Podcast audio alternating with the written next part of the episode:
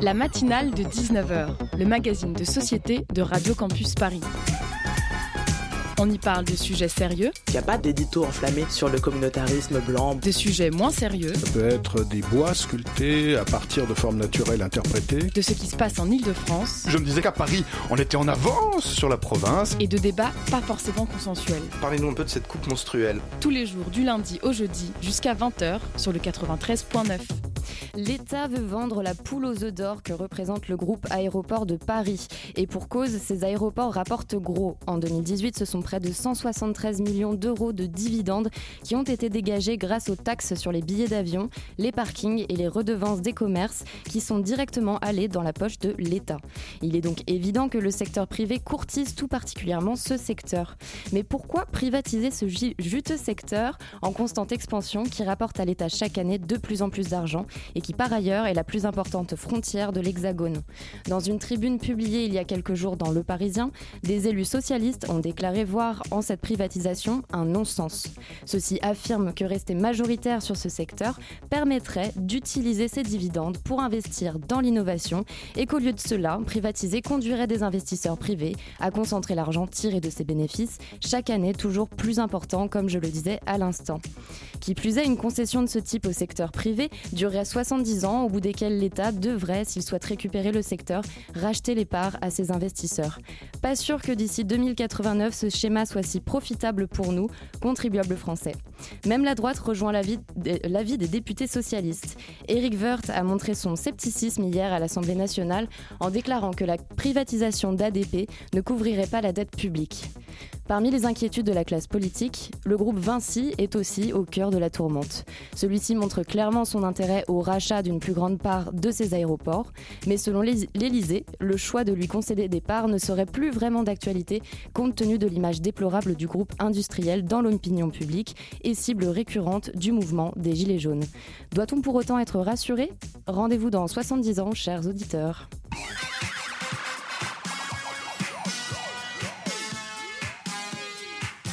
À vous qui nous écoutez, bonsoir. La matinale de dix-neuf heures est une édition spéciale ce soir puisque nous allons nous concentrer sur les violences policières pendant toute l'heure de l'émission. Nous allons tout de suite accueillir deux avocats membres de collectifs anti-répression ainsi qu'une victime de ces violences policières. Puis nous aborderons la question de l'art en temps de débordement policier avec un, une artiste peintre qui viendra nous parler de son travail.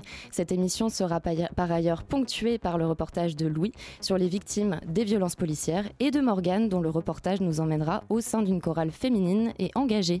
Alors merci d'être à, l'éco- à l'écoute du quatre-vingt-treize neuf et comme le dit le dicton de notre émission, nos invités ne diront que des choses intéressantes. C'est l'affaire Adama Traoré relancée. Ouais, Adama Traoré décédé alors qu'il avait vingt-quatre ans le dix-neuf juillet deux mille seize dans la gendarmerie de Persan dans le Val d'Oise, quelques heures après une interpellation. Une nouvelle expertise réalisée à la demande de la famille d'Adama met totalement en cause les dernières conclusions des médecins, les médecins qui étaient mandatés par le juge pour établir les causes de la mort et c'est un rapport qui pointe clairement la responsabilité des gendarmes. Alors deux ans et demi après le drame, il dit quoi ce nouveau rapport ? Et bah, c'est une contre-expertise hein, qui répond donc à la dernière que les juges d'instruction euh, avaient commandée.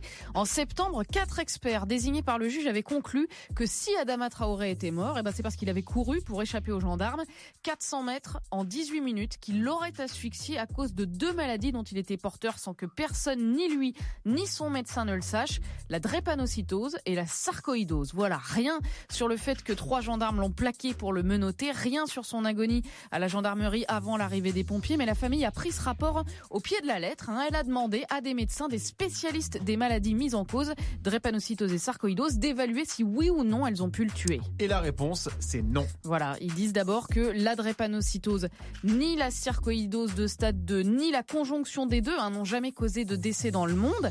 Ils mettent en cause l'absence de compétences de ces experts sur ces deux maladies. La famille demande donc trois choses: que cette contre-expertise soit prise en considération, mmh. que les gendarmes soient enfin interrogés sur les conditions de l'arrestation et qu'une reconstitution ait lieu, sachant que les juges ont clos l'enquête en décembre sans aucune poursuite ni mise en examen. Nous écoutions à l'instant un extrait du J T de Mouv treize Actu, diffusé hier et qui remet en cause les conditions de mort d'Adama Traoré près de trois ans après les faits. Et samedi seize mars sonnera l'acte dix-huit des Gilets jaunes. Plusieurs médias parlent d'un rassemblement qui risquerait d'être particulièrement violent. Pour parler des débordements policiers, ce soir nous accueillons les avocats Anis Harabi et Adélaïde, Adélaïde pardon, Jacquin. Vous êtes avocat et membre des collectifs DevCol, Défense collective, et Antiret Paris, spécialisé dans la défense de manifestants interpellés. Et nous accueillons aussi Franck Dideron. Euh, vous avez été blessé lors de la manifestation des Gilets jaunes du premier décembre, à la suite de laquelle vous avez perdu l'usage de votre œil droit. Alors bonsoir à vous et bonsoir. Merci d'avoir euh, accepté notre invitation sur notre plateau. Et euh, pour mener cette interview avec moi tout au long de l'émission, je suis accompagnée de Daphné de la rédaction de Radio Campus Paris. Salut Daphné. Salut Kathleen. Alors euh, j'ai tout de suite une première question pour vous, Franck. Euh, donc vous avez perdu l'usage de votre œil droit. Euh, combien d'opérations avez-vous subies depuis votre accident ? Et justement, près de quatre mois après votre accident, euh, allez-vous en subir de nouvelles ? Alors j'ai subi euh, six opérations. Donc, euh, pour les prochains mois, je n'aurai plus euh, d'opérations, à part si j'ai des rejets de plaques en titane euh, comme euh, j'ai, parce que je refais beaucoup de rejets de plaques en titane. Mais pour l'instant, euh, j'en ai pas eu d'autres. Donc euh, je ne pense pas qu'il y aura d'autres opérations. Euh, le médecin qui vous a expliqué à l'hôpital euh, ce que vous avez subi, euh, vous a déclaré que vous avez été victime d'une blessure de guerre. Euh, quelles conséquences ce handicap euh, provoque-t-il actuellement sur votre vie personnelle, professionnelle ? Bah, cette blessure euh, qui a été constatée de guerre, c'est que j'ai perdu mon œil droit. Je ne vois plus euh, au niveau de droit, euh, j'ai plus de vision. Euh, pour mon milieu professionnel, euh, je me dis que j'aurais du mal à retrouver du travail parce que quel patron va vouloir prendre un ouvrier avec un œil en moins et il ne va pas mettre ses autres ouvriers en danger. Donc ça va être compliqué pour retrouver un travail. Qu'est-ce que vous faites comme métier, justement ? Je suis paysagiste. D'accord. Et euh, du coup, vous allez participer à la prochaine manifestation du seize mars. Euh, est-ce que c'est la première manifestation à laquelle vous assistez depuis votre accident ? Alors euh, oui, je participais à la manifestation du seize mars et non, c'est pas, euh, ça sera pas ma première. C'est depuis, euh, depuis que je suis sorti et que j'ai pu aller mieux, je suis retourné sur euh, les manifestations. Euh, et est-ce que le traumatisme que vous avez subi va, a changé votre implication et va changer une nouvelle fois votre implication dans ces journées de mobilisation ? Alors euh, au début c'était dur euh, quand je suis retourné sur euh, les manifs. Parce que ça me faisait un peu peur. Mais au final, je me suis dit, il faut surmonter ça, continuer à se battre. Et bah, j'ai, j'ai pas peur, j'irai jusqu'au bout. Alors justement, vous vous êtes rendu à l'I G P N, hein, à la police des polices, et on vous a déclaré là-bas que la, dé- la caméra pardon, du policier qui vous a visé n'était pas allumée. Euh, alors moi, je me, je me tourne vers vous, euh, du coup Adélaïde et Anis. Est-ce que les, les, les, les policiers qui n'activent pas cette caméra sont dans l'illégalité ? Alors, euh, s'il ne l'active pas alors qu'elle est censée fonctionner, euh, évidemment, on peut se poser la question du but de cette manœuvre et interroger la légalité de, de l'intervention. Là, le discours de la police, en tout cas ce qui semble être à ce que nous, nous dit Franck, c'est qu'elle n'était, c'est un problème technique qui mmh. n'a pas permis l'enregistrement. Donc je ne sais pas si dans quelle mesure c'est vrai, et si c'est vrai, dans quelle mesure c'est illégal, je ne pense pas. Mais euh, effectivement, c'est un outil de contrôle. À partir du moment où les policiers font en sorte de se départir de cet outil de contrôle pour pouvoir agir plus librement et sans être contrôlés, c'est une difficulté que ces avocats ne manqueront pas de soulever. Et euh, concernant du coup euh, le fait de filmer des policiers en action, est-ce que euh, déjà est-ce que c'est légal et est-ce qu'il y a eu des vidéos de votre accident qui autres que celles qui auraient pu être euh, celles des caméras des policiers ? Alors euh, oui, il y a eu des vidéos euh, qui ont été prises par euh, des manifestants qu'ils ont vu euh, quand j'ai été blessé, mais malheureusement on voit pas quand le gendarme a tiré. Mais sinon oui, euh, il y a des, il y a des vidéos. D'accord. Et c'est légal de filmer ? Oui, c'est, c'est légal de, de filmer les preuves qui sont fournies par les particuliers, donc les personnes qui sont là, en l'occurrence victimes de violences, ont toute euh, liberté pour fournir leurs propres preuves. Les, les, les éléments, enfin, le, on, on restreint euh, l'usage de processus euh, illégaux ou illicites ou sournois quand c'est une autorité publique qui cherche à prouver quelque chose. Dans l'autre sens, on a toute la latitude que, qu'on veut. C'est légal et c'est même essentiel, d'ailleurs, on peut le constater depuis le début du mouvement des Gilets jaunes, parce que la documentation sur laquelle se fondent euh, les plaintes pour violences policières sont essentiellement en vérité des, des enregistrements qui sont faits par les manifestants eux-mêmes. Et ça devient d'ailleurs un outil de lutte pour parer aux, ca- aux carences et aux lacunes de, de la police. Et donc là, justement, Franck, est-ce que vous pensez que vous allez pouvoir retrouver le policier qui vous, qui vous a fait, euh, qui vous a amputé de votre œil ? Alors, euh, quand j'étais convoqué au J P N, euh, j'avais deux témoins dont j'ai dû donner leur nom, leur prénom, leur numéro de téléphone, ou que le G P N euh, les a appelés. Ils ont convoqué une personne, un témoin, qui a redonné aussi des vidéos, où qu'on voit un peu plus euh, ce qui s'est passé. Et la dame du G P N pense savoir c'est quelle brigade euh, qui était à l'endroit-là le jour-là. Mmh. Et est-ce que vous vous organisez en collectif ? Parce que vous, vous disiez dans, dans un témoignage, euh, quand on a pris contact avec vous à Radio Campus Paris, que vous étiez en contact avec vingt personnes qui, eux aussi, ont, ont vécu des traumatismes liés aux violences policières. Est-ce que vous entamez une action en justice collective ? Alors euh, non, pour l'instant, on le fait de notre côté. On le fait chacun de notre côté. Mais après, on va tous se réunir pour tous y aller en même temps et... Que ça puisse, qu'on puisse se faire entendre et avoir justice. Mmh. Et euh, est-ce qu'en tant qu'avocat, vous pouvez nous expliquer un peu quels sont les recours euh, qui sont possibles pour les victimes de ces blessures ? Parce qu'on a évoqué l'I G P N, mais euh, est-ce que vous pouvez peut-être euh, nous en dire un peu plus sur ce genre de procédure ? L'I G P N, c'est euh, l'inspection générale de la police. Et en fait, lorsqu'on est victime euh, de violences policières, on ne va pas déposer plainte au commissariat classique, on va déposer plainte à l'inspection générale de la police, qui ensuite organise une enquête, éventuellement des confrontations, éventuellement entendre des témoins s'il y en a, et collecter un certain nombre de preuves. Et ensuite, il y a un procès. En fait, ça suit le même processus qu'une affaire classique, sauf que vos interlocuteurs, lorsque vous allez déposer plainte, c'est l'inspection générale de la police, mais ça reste des policiers, ce qui n'est pas sans soulever un certain nombre de difficultés, puisqu'on a des policiers qui enquêtent sur des Des policiers. Je voudrais aborder la loi anti-casseurs. Pour vous, en quoi elle est problématique ? Elle est extrêmement dangereuse à beaucoup d'égards. La disposition qui inquiète le plus et qui a fait le plus réagir, c'est la possibilité de prononcer des interdictions de manifestations préventives, parce que ça revient à conférer au préfet, préfet qui est soumis hiérarchiquement au gouvernement, le soin de choisir quels manifestants ne peuvent pas manifester avant même qu'ils puissent commettre des faits délictueux. En l'état actuel du droit, seul un juge judiciaire, après avoir constaté la culpabilité d'une personne, peut empêcher de manifester. C'est une peine complémentaire qu'on peut prononcer à l'issue d'un jugement. Cette disposition, si elle venait à entrer en vigueur, permettrait au préfet, sur la base d'informations non contradictoires, dont on ne sait pas d'ailleurs quelle est leur valeur probante, d'interdire à des gens d'exprimer leur droit fondamental garanti par la Constitution de manifester. C'est en ça que ça inquiète à peu près tous les acteurs de la société civile en France et même, et même ailleurs. Et euh, Adélaïde, ah, pardon, Adélaïde, durant vos années d'études, vous avez milité au Génépi, donc c'est une association d'aide euh, aux personnes incarcérées. Est-ce que c'est par militantisme qu'on vient à se spécialiser sur la question des violences policières et des manifestations ? Est-ce que vous, estime, vous estimez, vous, avocat militant ? Euh, oui, je pense que c'est effectivement par militantisme, mais c'est par militantisme à l'intérieur de, du prisme de notre métier. C'est, euh, je pense, à un moment, euh, un carrefour entre nos propres convictions et euh, le fait de, d'appliquer la loi pénale telle qu'elle existe. Euh, simplement, pour rebondir sur, sur la loi anti-casseurs, euh, c'est euh, pour moi euh, l'aboutissement de, de, de, de tout le, le dérèglement, tout le, le, le glissement qu'on a depuis euh, l'état d'urgence. On retrouve dans la loi anti-casseurs toute une logique du soupçon, une logique d'anticipation, de, d'écarter des gens euh, de la société, d'écarter des gens des manifestations, en, en l'espèce, parce qu'on les soupçonne peut-être à un moment de commettre, euh, de commettre une, une infraction.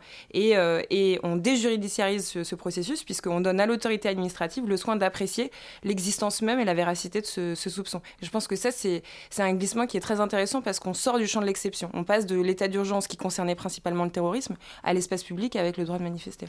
Tout en euh, renforçant euh, les raisons pour lesquelles on peut être arrêté en manifestation, comme le fait de se couvrir, se couvrir le visage, par exemple. Tout à fait. Alors, chers invités, vous, vous restez tout de suite avec nous. Hein. On se retrouve après une petite pause musicale. All my life I has to fight, nigga. All my life I hard times like yeah, bad trips like yeah. Nazareth, I'm fucked up, homie, you fucked up, but if God got us, then we gon' be all right.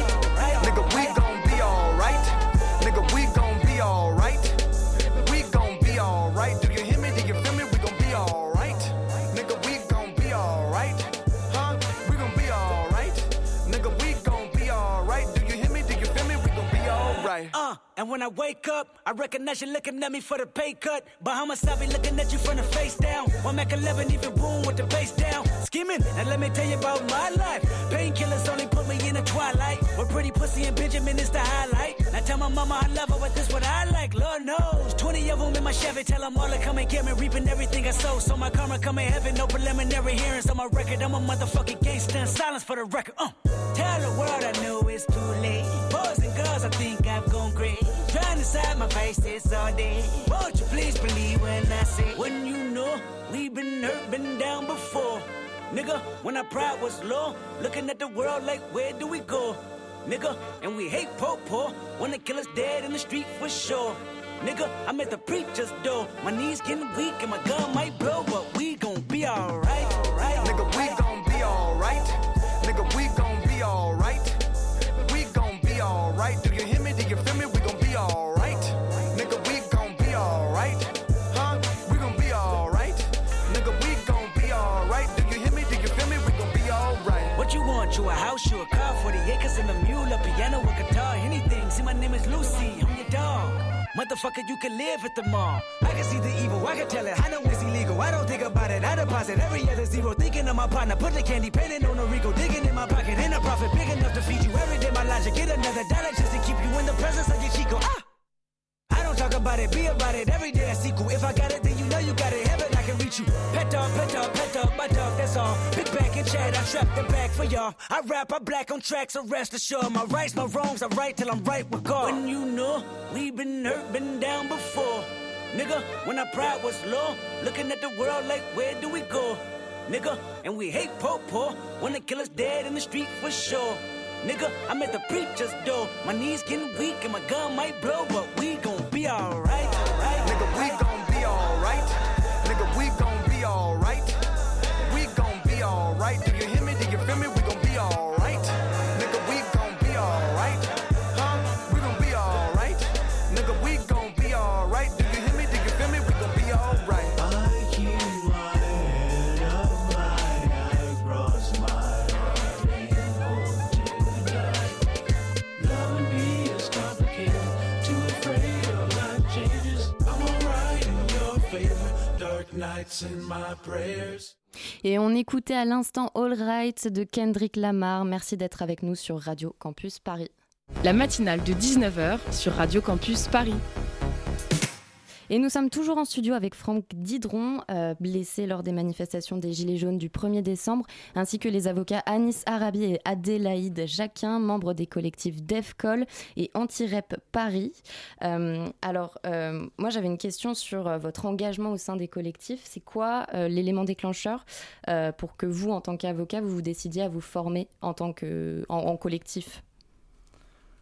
Alors pour être tout à fait exact, ce ne sont pas nous qui nous sommes constitués en tant que collectif, c'est des collectifs qui sont préexistants, euh, dont j'aurais bien du mal à vous expliquer la genèse précise, et qui, euh, qu'on a été amenés à rencontrer pour différentes raisons, qui nous ont contactés et qu'on, euh, qui nous ont demandé de travailler avec eux, ou on leur a demandé de pouvoir les assister dans leur mission. Eux euh, aident à répertorier les cas de violence, à assister les manifestants qui peuvent être amenés à être interpellés et peuvent ensuite euh, nous contacter, nous prévenir pour que nous intervenions au stade de la garde à vue, du déferment puis du jugement. On ne fait pas à proprement parler, par, à proprement parler pardon, euh, partie de l'Antirep. L'Antirep est un réseau extérieur avec qui on collabore. Voilà. Et euh, du coup, vous, quel est votre rôle euh, exactement euh, que, comment ça se passe euh, par exemple les assistances de, les assistances de garde à vue? Euh, comment est-ce que ça se déroule une fois que vous êtes appelé ? On est appelé, euh, on nous dit qu'il y a une personne qui a été interpellée, on nous donne le numéro du commissariat et il faut qu'on intervienne pour assister la personne. Soit euh, dans le cadre d'un entretien de trente minutes et d'une audition, soit uniquement d'une audition, c'est la personne qui choisit euh, ce dont elle a, elle a besoin. Et euh, ça peut être un entretien, une audition, ça peut, si la garde à vue est prolongée, ce qui est très souvent le cas pour les interpellations qui ont lieu le week-end au moment des manifestations, puisqu'en fait, on envisage souvent de renvoyer les personnes en comparution immédiate le lundi. Donc en fait, il euh, y a une prolongation du dimanche euh, qui, qui a lieu sur quarante-huit heures et le lundi matin, ils sont présentés au procureur de la République qui va décider de la suite de la procédure et nécessairement de les renvoyer en comparution immédiate. Et donc ensuite, ça veut dire qu'on se rend au tribunal de grande instance de Paris, en l'occurrence pour les manifestations qui ont lieu ici. Et euh, on assiste les personnes dans le cadre du tribunal où on, on, on, on les prépare à l'audience et ensuite on les défend à l'audience, on les assiste à l'audience, donc on plaide et on les prépare à répondre aux questions des magistrats, éventuellement d'ailleurs à refuser d'être jugés le jour même, puisque c'est un droit euh, automatique de dire je ne veux pas être jugé tout de suite et je serai jugé plus tard. La difficulté, c'est que lorsque vous faites ce choix-là, ça se pose assez peu dans le cas des manifestants euh, qu'on a pu défendre, notamment des lycéens et euh, pour partie des Gilets jaunes, euh, y a un risque d'être placé en détention. Donc c'est un choix qui qu'il faut prendre vraiment de, de façon très réfléchie. Allez-y, Simplement ouais, pour préciser, parce qu'il y a quelque chose d'assez essentiel dans, dans ces collectifs DevCol, Antirep, c'est de faire le choix pour les personnes qui font appel à nous et qui passent à travers ce réseau pour être défendues euh, d'une défense collective. C'est-à-dire d'une défense qui ne soit pas une défense de connivence ou une défense de dénégation, et surtout une défense qui ne risque pas de mettre en cause d'autres personnes, euh, qui ne conduit pas à se désolidariser d'un mouvement. C'est aussi en ça que c'est nouveau. Et en ça que ça présente une particularité euh, notable. C'est-à-dire que les gens qui font appel à nous savent qu'ils vont être défendus d'une certaine manière et qu'on ne va pas accepter euh, de les défendre euh, à tout prix, euh, quitte à accuser d'autres personnes, par exemple pour se dédouaner ou, ou euh, critiquer le mouvement ou expliquer qu'on n'en fait pas partie, expliquer qu'on les dénonce, et cetera. Donc c'est vraiment un choix de défense, de stratégie de défense qu'on n'impose pas aux clients, mais qui est un choix fait par les clients et qui explique le, la raison de, de leur appel à DevCol ou à l'Antirep. Et à l'approche des manifestations, est-ce que vous vous rendez disponible au cas où justement il y aurait des interpellations massives ? euh, Comment ça s'organise ? Est-ce qu'on vous contacte ? Est-ce que votre nom circule dans les manifestations, par exemple, pour que quand quelqu'un se retrouve détenu, il vous contacte directement ? Un peu des deux. Euh, on s'organise euh, en interne pour euh, se coordonner, savoir qui est disponible, puisque vraisemblablement le collectif va appeler un des avocats ou plusieurs avocats du collectif, pas forcément ceux qui pourront aller en garde à vue. Et par ailleurs, à titre individuel, euh, oui, ça nous arrive de laisser notre numéro de téléphone pour que les manifestants puissent l'inscrire euh, sur le bras ou euh, l'avoir sur eux, parce que en général, vous pouvez uniquement euh, vous limiter à donner euh, le prénom et le nom de l'avocat que vous avez choisi de désigner lorsque vous êtes en garde à vue, mais il y a un certain nombre de commissariats qui commencent à exiger que vous ayez le numéro de téléphone portable de l'avocat. Donc c'est important de s'en munir dès que c'est possible. Et vous, Franck, est-ce que vous avez fait appel à un avocat d'un collectif particulier pour, pour, vous, pour vous aider dans vos démarches judi- juridiques ? euh, Moi, j'ai un avocat. Euh, donc j'ai eu deux avocats. Donc le premier, euh, ça n'a pas été parce qu'au final, il n'a rien fait. Tout ce que j'avais besoin, il n'a rien fait. Du coup, j'ai dû changer d'avocat. Donc c'est là que j'ai eu Maître Arié Alimi, Ou quoi, qui m'a aidé beaucoup, et il m'a conseillé de, à chaque manifestation que je vais, d'écrire ce numéro euh, sur mon bras, justement pour pouvoir euh, le contacter en cas de problème. Et donc euh, vous avez mentionné Maître Arié Alimi, qui est aussi euh, un avocat qui travaille avec euh, ces collectifs, euh, que d'ailleurs vous connaissez, je crois. Tout à fait. Et, euh, mais votre premier avocat, c'était un avocat commis d'office ? euh, C'était un avocat que j'avais vu sur euh, les réseaux sociaux, pour les Gilets jaunes. Et euh, au final, quand je l'ai contacté, ça n'a pas été... Euh... Il n'a rien fait. Mmh. Euh, dans un récent communiqué, euh, votre collectif d'avocats anti-répression a déclaré que le droit de manifester en France a été restreint de manière disproportionnée euh, lors des manifestations récentes des Gilets jaunes. Comment on en est arrivé là ? Comment on en est arrivé là, je serais bien en peine de l'expliquer. Euh, par contre, il est, euh, il est manifeste qu'on assiste à un mouvement assez inédit euh, qui consiste à utiliser les moyens, ce qu'on appelle les moyens de police judiciaire.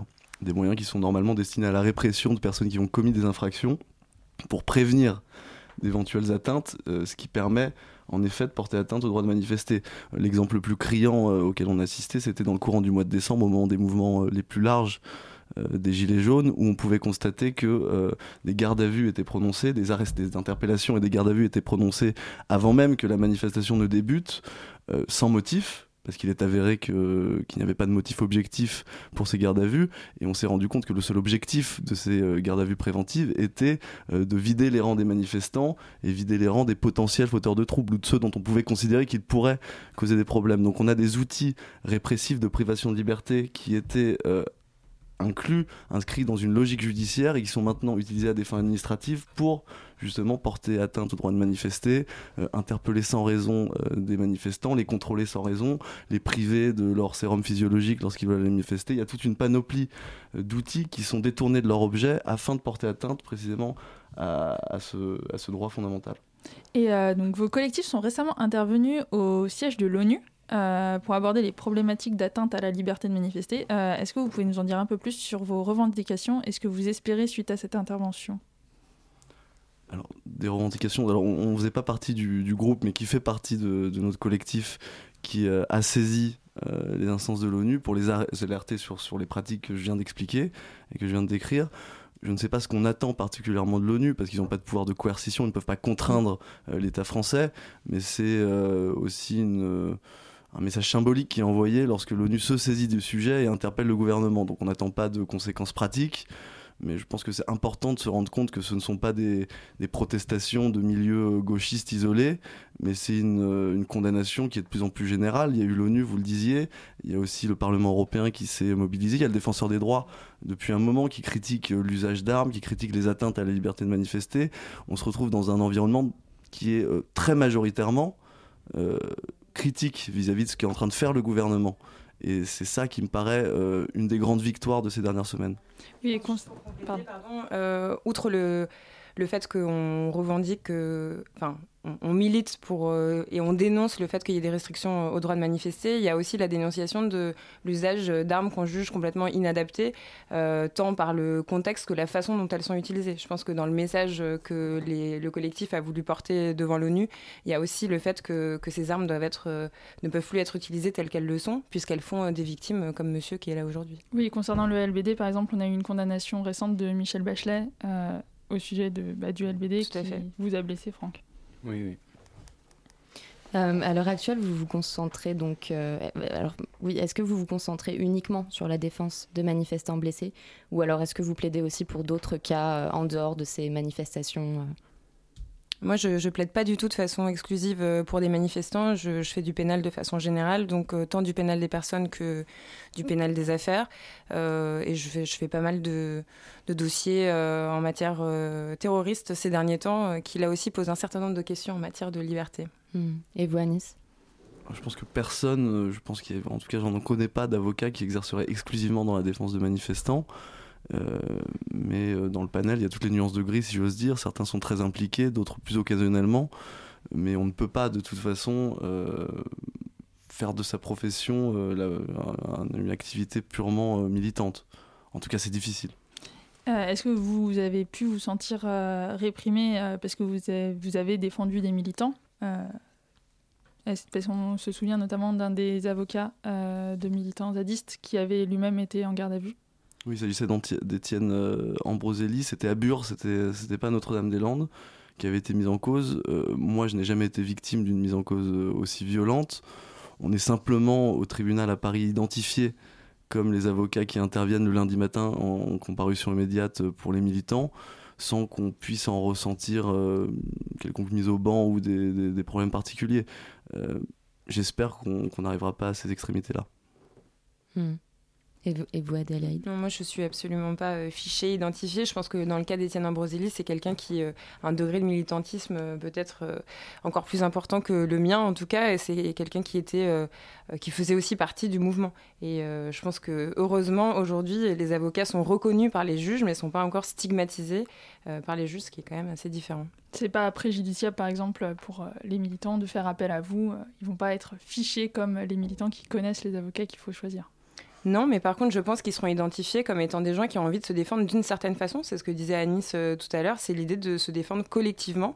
Et ça implique effectivement euh, une certaine façon de se défendre, pas contre les autres, euh, quitte à être renvoyé à dix et du coup avoir la même défense à dix.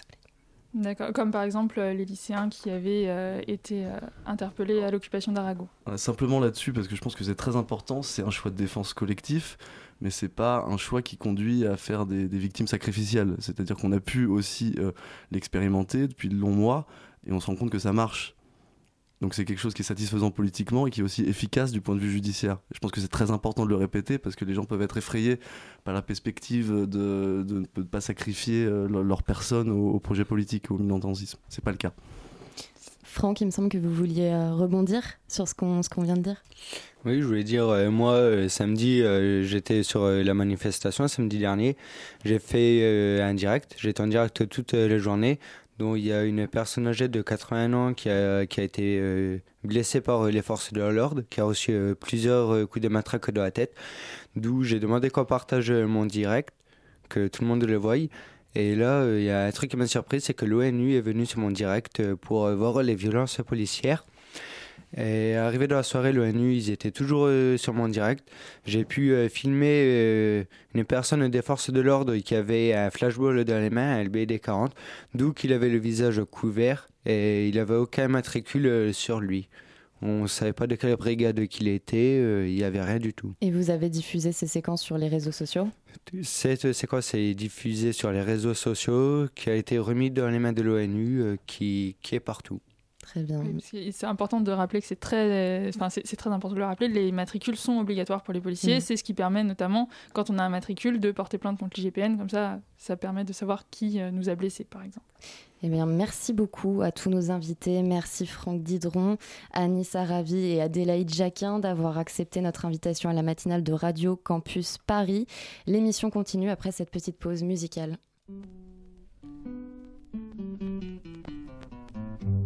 Que la provocation, celle qu'on n'a pas dénoncée, ce fut de nous envoyer en réponse à nos questions vos hommes bien lunettés, bien casqués, bien boucliers, bien grenadés, bien soldés, d'où nous sommes mis à crier. Avalez ta policier, avalez ta policier, avalez ta policier. Parce que vous avez posté dans les cafés, dans les gares, des hommes aux allures bizarres pour ficher, pour arrêter les Krévines, les Joshua, au nom de je ne sais quelle loi, et beaucoup d'autres encore, nous avons crié plus fort. Avalez ta policier, avalez ta policier, avalez ta policier.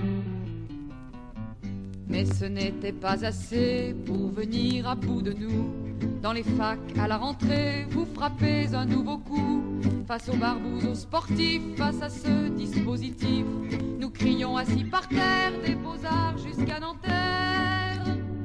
Avalez ta policier, avalez ta policier, avalez ta policier. Vous êtes reconnaissables, vous les flics du monde entier, les mêmes imperméables, la même mentalité. Mais nous sommes de Paris, de Prague, de Mexico, et de Berlin à Tokyo, des millions à vous crier. Avalez ta policier, avalez ta policier, avalez ta policier. Et nous écoutions Avalez ta policier de Dominique Grange, et vous êtes toujours sur Radio Campus Paris. La matinale de dix-neuf heures, le magazine de société de Radio Campus Paris. Et tout de suite, nous allons écouter un extrait du documentaire « Les blessés qui dérangent », réalisé par Salomé Saquet, Louis Scocard et euh, Antoine Désert pour le média « Le vent se lève ». C'est toute ma vie est impactée parce que moralement, je suis anéantie. Ah bah moi, ma vie elle est détruite de toute façon. C'est un cauchemar qui est une réalité en fait.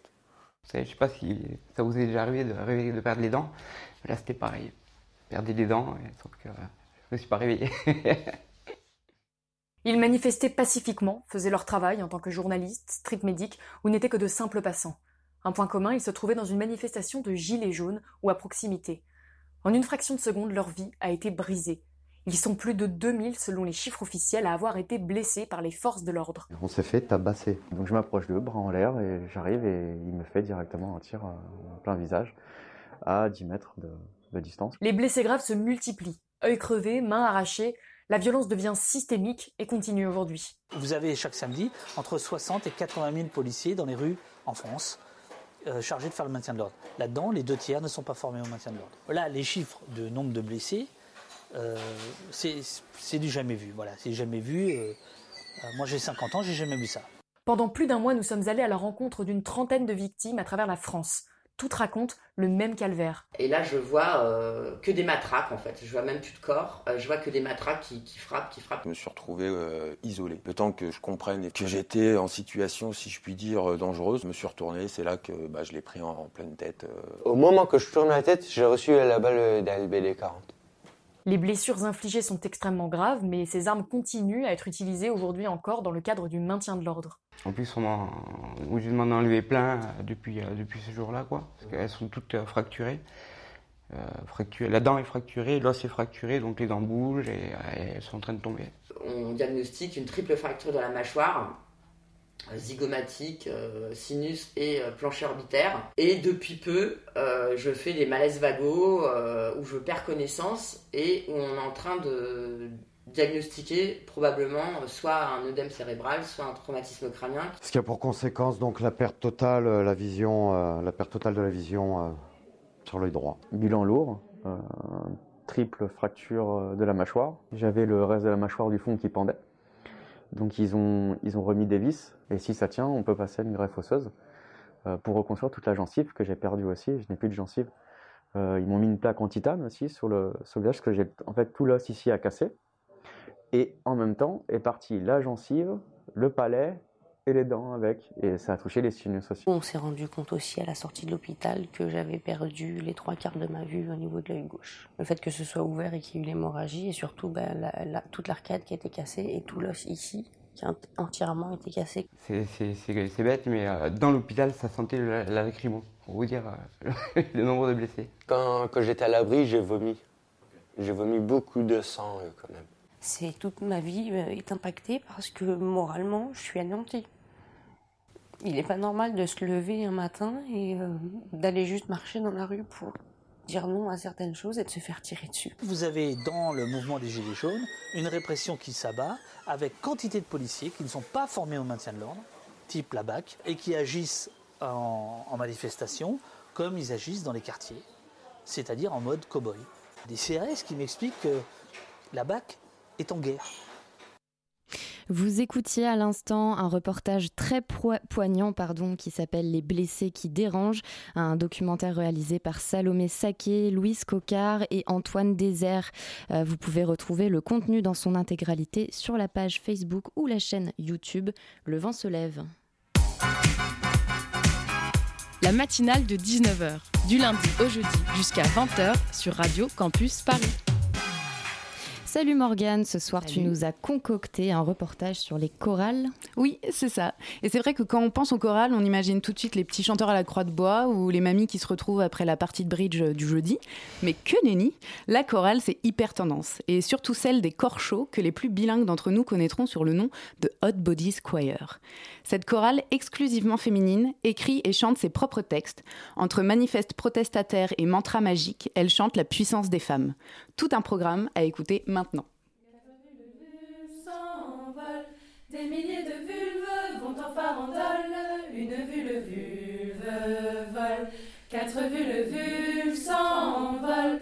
Des milliers de vulves vont en farandole. Une vulve vulve vole. Euh, je m'appelle Gérald Kurdian et je suis à l'initiative du projet Hot Bodies of the Future, qui est le, un peu le, la maison, le projet maison qui abrite le projet Hot Bodies Choir, qui est donc la chorale Hot Bodies. Moi, j'ai commencé une sorte de cycle de recherche qui s'appelle Hot Bodies of the Future, où j'essaie de me poser la question de comment les minorités sexuelles utilisent la musique pour euh, accompagner leur évolution, quelle que soit la manière, enfin, parce qu'on voit que ça existe euh, avec la disco, la house, euh, les protest songs, euh, le pulp, enfin, tous ces trucs-là. Et du coup, euh, j'avais envie d'utiliser mon approche de la composition pour aider l'expression de mes révolutions personnelles et pourquoi pas de faciliter l'expression collective d'autres révolutions qui n'étaient pas forcément les miennes, mais d'être plus le, comme le sol, le, le sol créatif. Et donc je trouve, en tout cas dans les problématiques des minorités sexuelles, que le féminisme est, une, est la porte d'entrée. En tout cas c'est, une, c'est, un, c'est un endroit de synergie des questions très fort, et si on a des problèmes d'homophobie, c'est aussi parce qu'à un moment donné on a des problèmes de misogynie, euh, si on a des problèmes de, de honte par rapport à nos propres corps, c'est aussi parce qu'à un moment donné, il y a un autre corps de pouvoir ou puissant qui a décidé que les autres corps étaient valides ou invalides. Ou... Donc ça me, ça me plaisait d'avoir une, une conversation avec d'autres corps militants, on va dire, et quel que soit le degré de militance, aussi c'était important, c'était pas que des activistes, c'était aussi euh, des volontaires, en fait, des personnes qui avaient juste envie de se poser ensemble et de se dire, bon, c'est quoi pour moi le féminisme aujourd'hui, c'est quoi ma révolte à moi. Je m'appelle Marion, euh, je chante à la chorale, je fais la coordination et l'organisation euh, de la chorale. On est à peu près entre quarante et cinquante, mais euh, c'est assez fluide. Donc en général, aux répétitions et aux représentations, on est entre dix et quinze. En décidant d'un, d'un sujet auquel, duquel, sur lequel on a envie de parler, on lit des manifestes et, euh, et des discussions, on sort les paroles de la chanson, qui est ensuite mise en musique euh, après par Gérald. Maintenant, on a deux chansons. On en a une euh, qu'on appelle « Nous sommes force », qui a été écrite par le premier groupe de, de la chorale de Paris en deux mille dix-sept, et une deuxième chanson qui s'appelle « Frauen », qu'on n'a pas écrite entièrement, mais euh, on l'a com- plus ou moins composée sur l'invitation de la danseuse-performeuse Pauline Le Boulba, qui faisait une performance sur le groupe euh, des, de musique des Flying Lesbians, qui est un groupe de lesbiennes allemandes punk euh, des années soixante-dix. Et en parallèle de ces deux chansons, on fait beaucoup d'improvisation et des sortes de petites chansons qu'on fait tourner, qu'on appelle les mantras. Le prochain concert de la chorale, c'est le quinze mars, donc ce vendredi, au Plateau Sauvage. C'est dans un contexte un peu particulier, c'est dans une fête qui s'appelle Orphée à Faune, qui suit le spectacle Orphée à Faune de Vanessa et Campomala.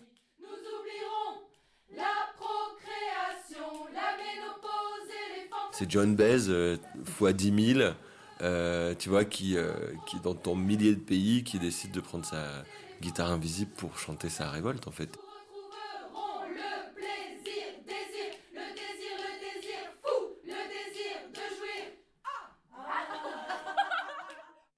Donc si vous avez envie de découvrir la chorale, rendez-vous demain au Plateau Sauvage, mais aussi le sept juin pour un Open Studio au Point Éphémère, pour découvrir la chorale et son fonctionnement. Toutes les actualités sont à retrouver sur leur page Facebook, Hot Bodies Choir, ainsi que sur le Tumblr Hot Bodies Choirs, avec un S. Et si vous souhaitez suivre tous les projets de Gérald Kurdian sur la thématique du genre, des identités queer et de la musique électronique, rendez-vous sur we are hot bodies of the future dot com. Voilà, vous savez tout, donc les loupez pas. Merci beaucoup Morgane, et viva la vulva. D'ailleurs, à ce propos, il y a un documentaire Arte qui parle de ça, qui s'appelle Viva la vulva, et qui, et qui est, est très super bien. Intéressant. On vous le conseille. Ouais, exactement. Merci beaucoup. Et quant à nous, bah, on se retrouve après une pause musicale.